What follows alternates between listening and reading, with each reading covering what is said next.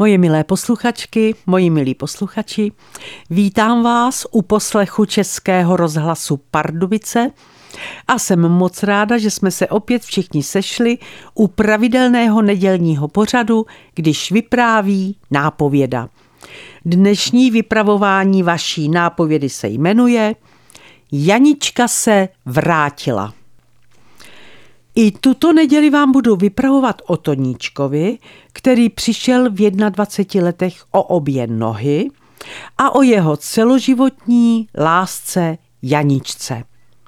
Toníčku, máš slovo? Brzy ráno se ozval telefon.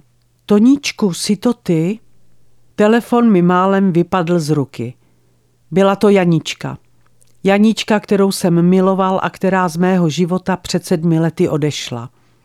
Janičko, jsem to já. Co se stalo? Co potřebuješ? Potřebuju od tebe pomoc.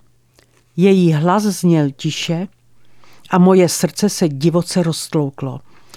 Tušil jsem, že jeden z důvodů, proč ode mě před sedmi lety odešla, byl ten, že mi nechtěla být na obtíž. I když pracovala, měla zdravotní problémy a často se stávalo, že jsem to byl já, kdo o ní pečoval – místo aby se ona starala o mě, jak by se asi spíš předpokládalo. Janičko, udělám pro tebe všechno na světě. Mlčela. Slyšel jsem jenom její dech. Janičko, řekni mi něco o sobě. Kde žiješ? Jak žiješ? Jsi vdaná? Ulevilo se mi, když řekla, že ne. A ty? Oženil se Stoníčku? Rozesmál jsem se. Je jenom jedna jediná žena na světě, kterou bych si vzal okamžitě a to si ty, Janičko. Asi sám? Vyptávala se dál a já byl šťastný, že jsem mohl odpovědět, že ano. Nebudete mi to věřit, ale od chvíle, kdy ode mě odešla, jsem ženu neměl. Každý den jsem čekal, že se mi Janička ozve a že se ke mně vrátí. A když se neozvala jeden den, těšil jsem se, že se ozve druhý den. A to jsem si říkal celých sedm let. A měl jsem pravdu. Ozvala se.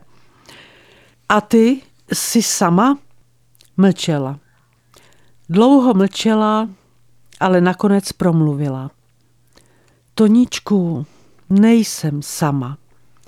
Bolest, kterou jsem ucítil u srdce, rychle přešla. Dobře, dobře, tak někoho má.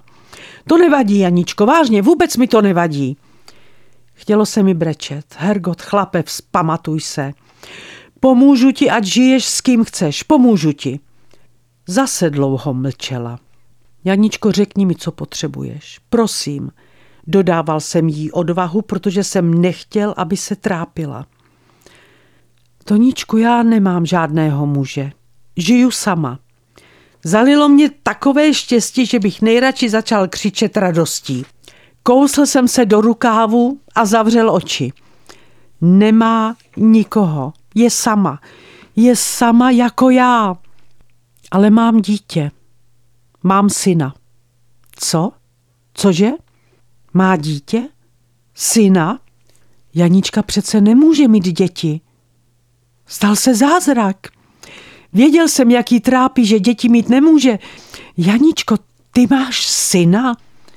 Ano, Toničku. Jiřík je nemocný, ale určitě to dobře dopadne. Víš, on by potřeboval, aby se jeho otec nechal vyšetřit.